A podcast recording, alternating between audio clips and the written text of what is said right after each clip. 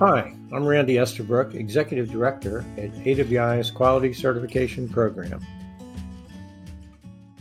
Today we're going to talk about what is AWI QCP. And I kind of look at this as a two part question. Uh, you could break it down, you could say, well, what is AWI and what is QCP? AWI is a trade association that was actually formed in 1954 in Chicago, Illinois.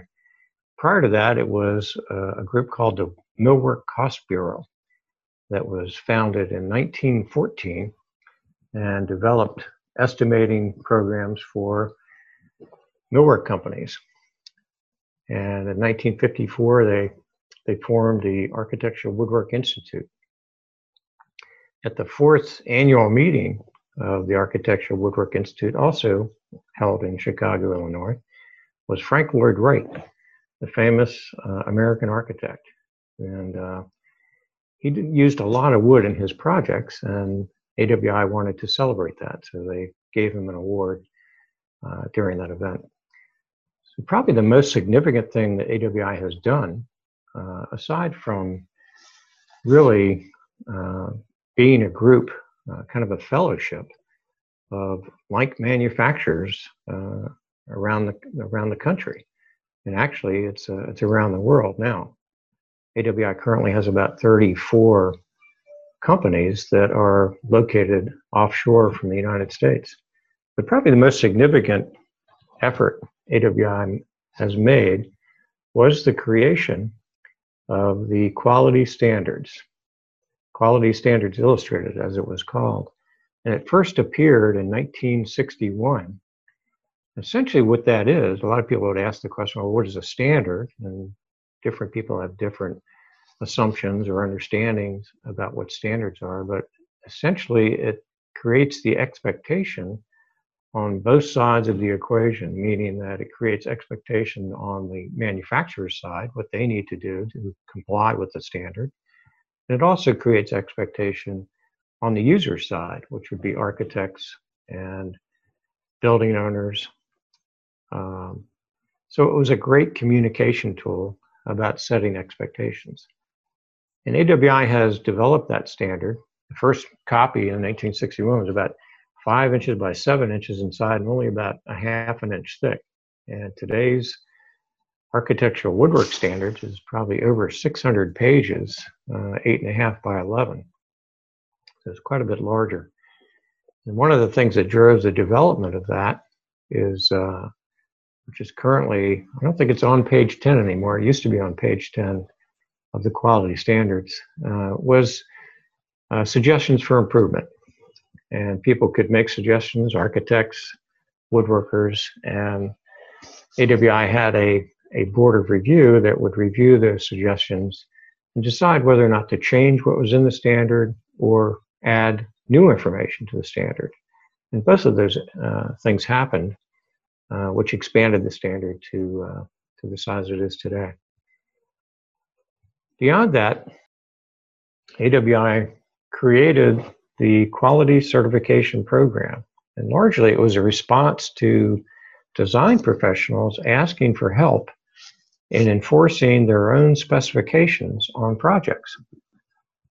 And that seems kind of strange um, when you read that, but in reality, it was really born out of frustration. And it was not just one, one request, it was multiple requests. And AWI wrestled with this new program back in the early 90s. And there were a lot of people that were not in favor of it. There were a lot of hot debates and discussions at the AWI board meetings, which I happened to be present at. And uh, many people didn't think it was actually going to happen. It took several years of uh, Lee Biagiotti, who was probably the, uh, the father of the quality certification program, jumping up and down and screaming and pounding on the table to make it move forward. And it finally did. The board, which was a huge board, it was like 32 people at that point in time, and that's a that's a very large body to uh, to get a, a uh, an affirmative opinion out of. Um, that many people, or at least a majority of that many people, which they finally did.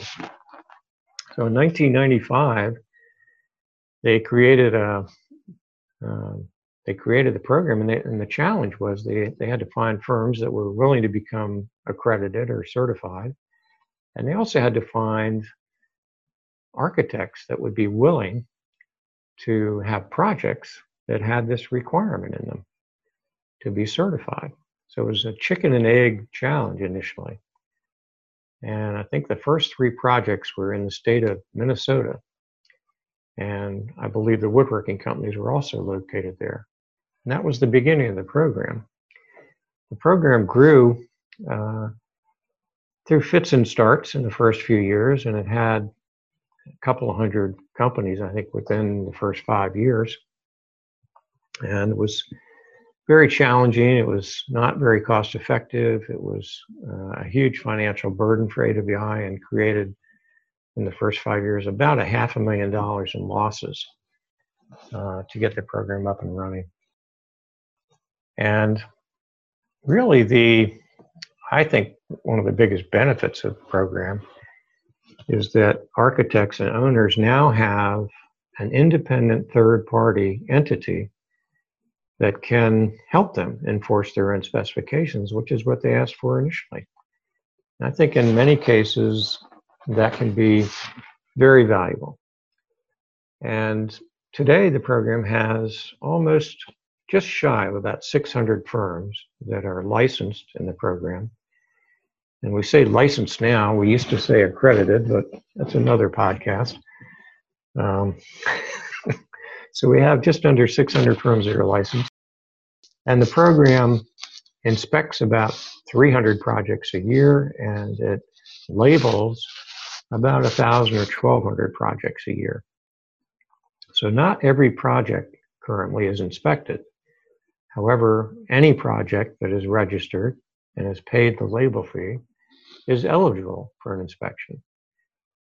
And currently, right now, with our COVID 19 uh, challenges throughout the country, um, QCP had developed technology years ago that is proving to be very, very valuable right now. We're doing a lot of inspections by video, and uh, I feel still delivering a lot of value. There are some people that are skeptical, as we were when we first came up with this idea.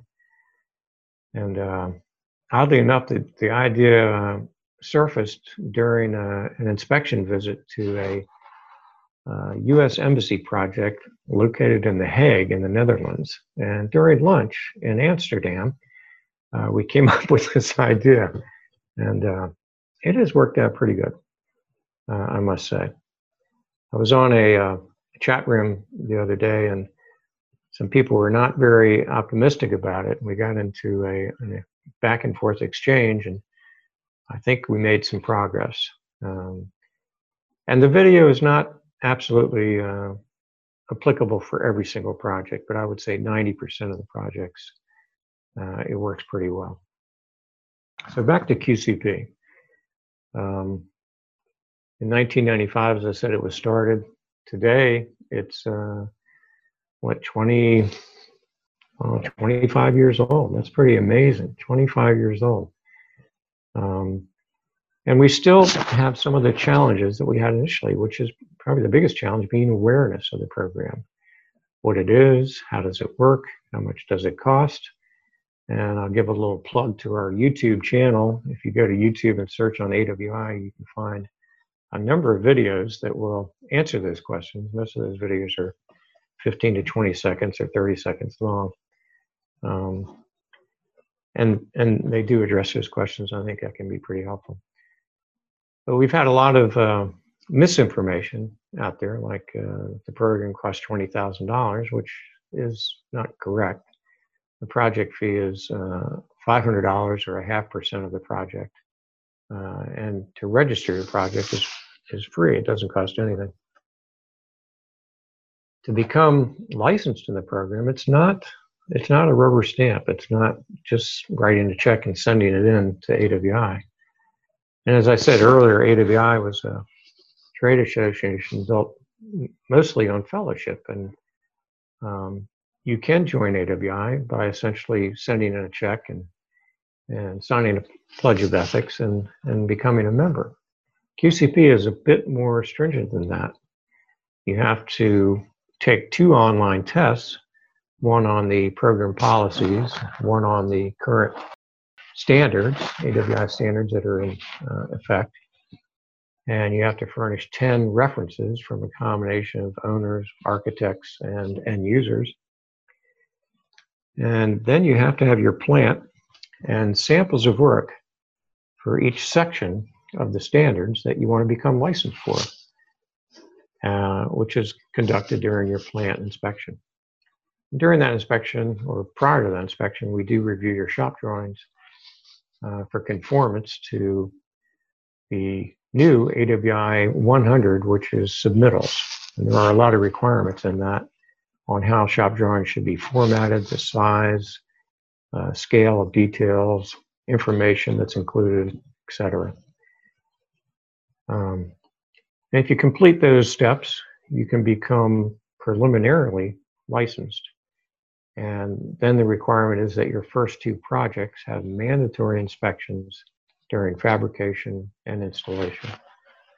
If you complete all of those steps uh, successfully, you can become licensed and you can even achieve self-labeling status which lasts for about three years, at which time your next project would be required to be inspected.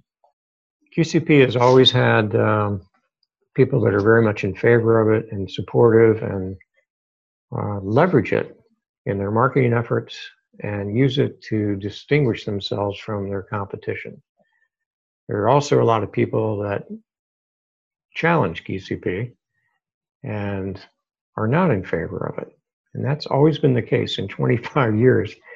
Uh, there has always been people who are not in favor of it. But obviously, out of the 900 or so AWI member firms, QCP has about a 50% share of those firms, which to me is, is pretty amazing that uh, an accreditation program can have that much participation out of a trade association. If you want to contact us. You can reach us at awiqcp.org. And I wish I could remember the 800 phone number off the top of my head, but sadly, I cannot. and I, I promise we'll put that in the next podcast.